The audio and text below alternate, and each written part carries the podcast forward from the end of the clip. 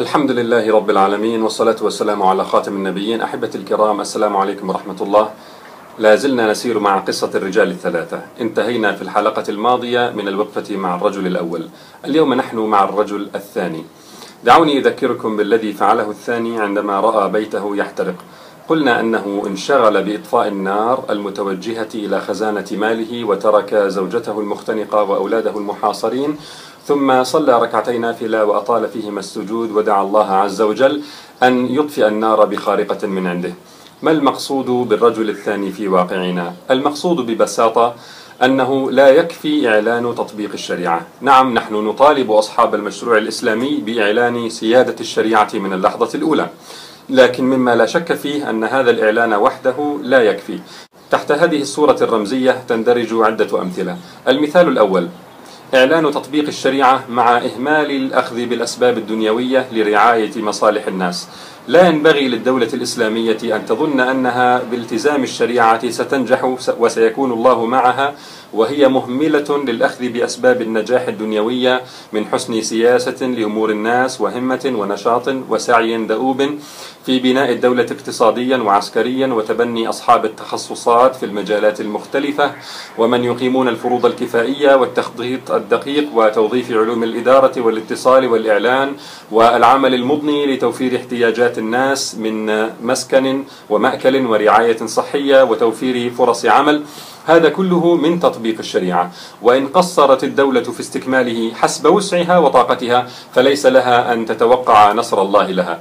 أرأيت كيف أن الرجل الثاني ترك بيته يحترق وصلى ركعتين نافلة وأطال فيهما السجود وسأل الله أن ينقذ زوجته وأولاده بخارقة من عنده؟ أليس بذلك آثما مسيئا؟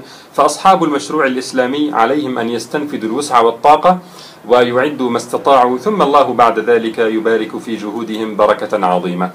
لذا فهذه تذكرة لمن يطالب بتحكيم الشريعة بينما تراه في كثير من أوقاته سبهللا. لا في أمر دنيا ولا في أمر آخرة ولا يحسن صنعة ولا حرفة. فشلك في حياتك العملية أو العلمية يخذل الناس عن دعوتك.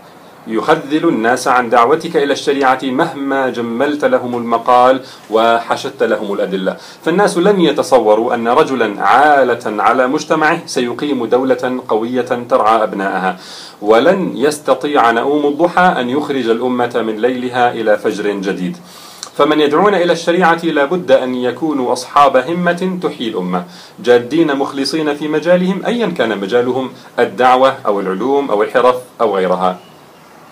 المثال الثاني من يعلن تطبيق الشريعة ويكون صادقا في تطبيقها آخذا بالأسباب المادية لكنه يسيء التعامل مع الناس ويستثير حفيظتهم أو يسيء ترتيب الأولويات ويتوقع لصدقه في تطبيق الشريعة أن يرقع كل خرق. وهذا يخالف أمر النبي صلى الله عليه وسلم إذ قال لمعاذ وأبي موسى رضي الله عنهما يسرا ولا تعسرا وبشرا ولا تنفرا وإذ قال لمعاذ وإياك وكرائم أموالهم.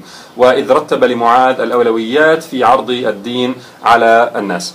فنحن وإن كنا نطالب أصحاب المشروع الإسلامي أن يقيموا دين الله ولا تأخذهم في الله لومة لائم ولا يتعذروا بردة فعل الشعوب إلا أن هذا كله لا يعني العنف في سياسة الناس. بل أصحاب المشروع الإسلامي هم أولى الناس بالرفق والتلطف بالرعية. والقوة في إقامة الدين لا تعارض حسن سياسة الناس وتألف قلوبهم ومداراة سفيههم ضمن حدود الشريعة ضمن حدود الشريعة. بل انظر كيف جعل الله عز وجل المؤلفة قلوبهم ممن تصرف إليهم الزكاة على الرغم من قيام الحجة وقوة الدين في ذاته. إن الله رفيق يحب الرفق ويعطي على الرفق ما لا يعطي على العنف وما لا يعطي على ما سواه كما أخرج الإمام مسلم. وبما أننا ذكرنا أن إعلان سيادة الشريعة وحده لا يكفي فقد بقي مثال ثالث أقل تعلقا بقصة الرجال الثلاثة لكن يحسن ذكره هنا تأكيدا على أنه ليس الإعلان وحده هو المطلوب. هذا المثال الثالث هو من يعلن تطبيق الشريعة لكنه في الواقع غير صادق في تطبيقها أبدا. وهذا من نواح عدة لا يقل سوءا عن الاستعلان بعدم تطبيق الشريعة أصلا. فهذا طريق الهلاك. إنما أهلك الذين قبلكم أنهم كانوا إذا سرق فيهم الشريف تركوه وإذا سرق فيهم الضعيف أقاموا عليه الحد. لا يكفي إعلان تطبيق الشريعة. فما الفائدة من هذا الإعلان؟ إن كانت ثروات الأمة تعطى لأعدائها تحت غطاء عقود استثمار أجنبية جائرة وصفقات أسلحة لا تجرب إلا على أبناء المسلمين. ما فائدة إعلان تطبيق الشريعة في بلد إن كان يزود طائرات أعداء الشريعة بالوقود ويفتح لهم الأراضي ليقيموا فيها معسكراتهم ويعربدوا فيها وينطلقوا منها لقتل المسلمين وانتهاك أعراضهم والدوس على كرامتهم. ما الفائدة من هذا الإعلان إن كان الدعاة الغيورون على دين الله وعلى رسول الله الآمرون بالمعروف الناهون عن المنكر يسجنون وينكل بهم بينما يفتح المجال لكل أفاك ليتطاول على الشريعة ويبث سمومه. ما الفائدة من هذا الإعلان إن كانت مساجد الله تسلب دورها؟ بل ويمنع من الدعاء حتى الدعاء للمسلمين المستضعفين على منابرها إلا من سمح أعداء الأمة بالدعاء له. ما الفائدة من هذا الإعلان؟ إن كان معلنها يتخوض في مال الأمة بغير حق والملايين من المسلمين يموتون جوعا وعطشا ومرضا. أليس هذا كله تعطيلا للشريعة بل حربا على الشريعة؟ لا يرضى الله تعالى لإعلان تطبيق الشريعة أن يكون عباءة تمارس تحتها المعاصي. إنما يرضى عن هذا الشكل الممسوخ أعداء الله الصرحاء من الصليبيين وغيرهم. فما دامت مصالحهم محفوظة وثروات المسلمين نهبا لهم وشباب الإسلام مكبلين في السجون فلا يضيرهم أبدا أن تطبق الدولة حد السرقة على الضعفاء باسم الشريعة.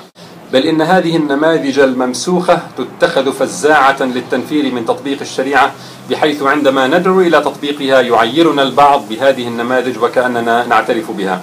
ومن يطبق الشريعة بهذا الشكل يبرر القعود عن نصرة المسلمين بل والمساهمة في البطش بهم بعبارات شرعية متعلقة بحفظ الثروات والمصالح كما التهى الثاني بإنقاذ خزانة المال عن إنقاذ زوجته وأولاده حتى احترقوا. كانت هذه الوقفة مع الرجل الثاني في قصة الرجال الثلاثة.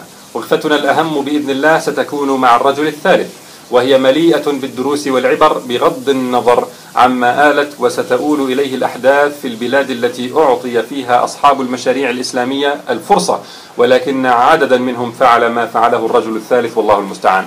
فتابعوا معنا ففيها فوائد بإذن الله. خلاصة الحلقة. لا يكفي إعلان تطبيق الشريعة بل لا بد من الصدق في تطبيقها وحسن سياسة الناس والأخذ بالأسباب المادية للنجاح. والسلام عليكم ورحمة الله.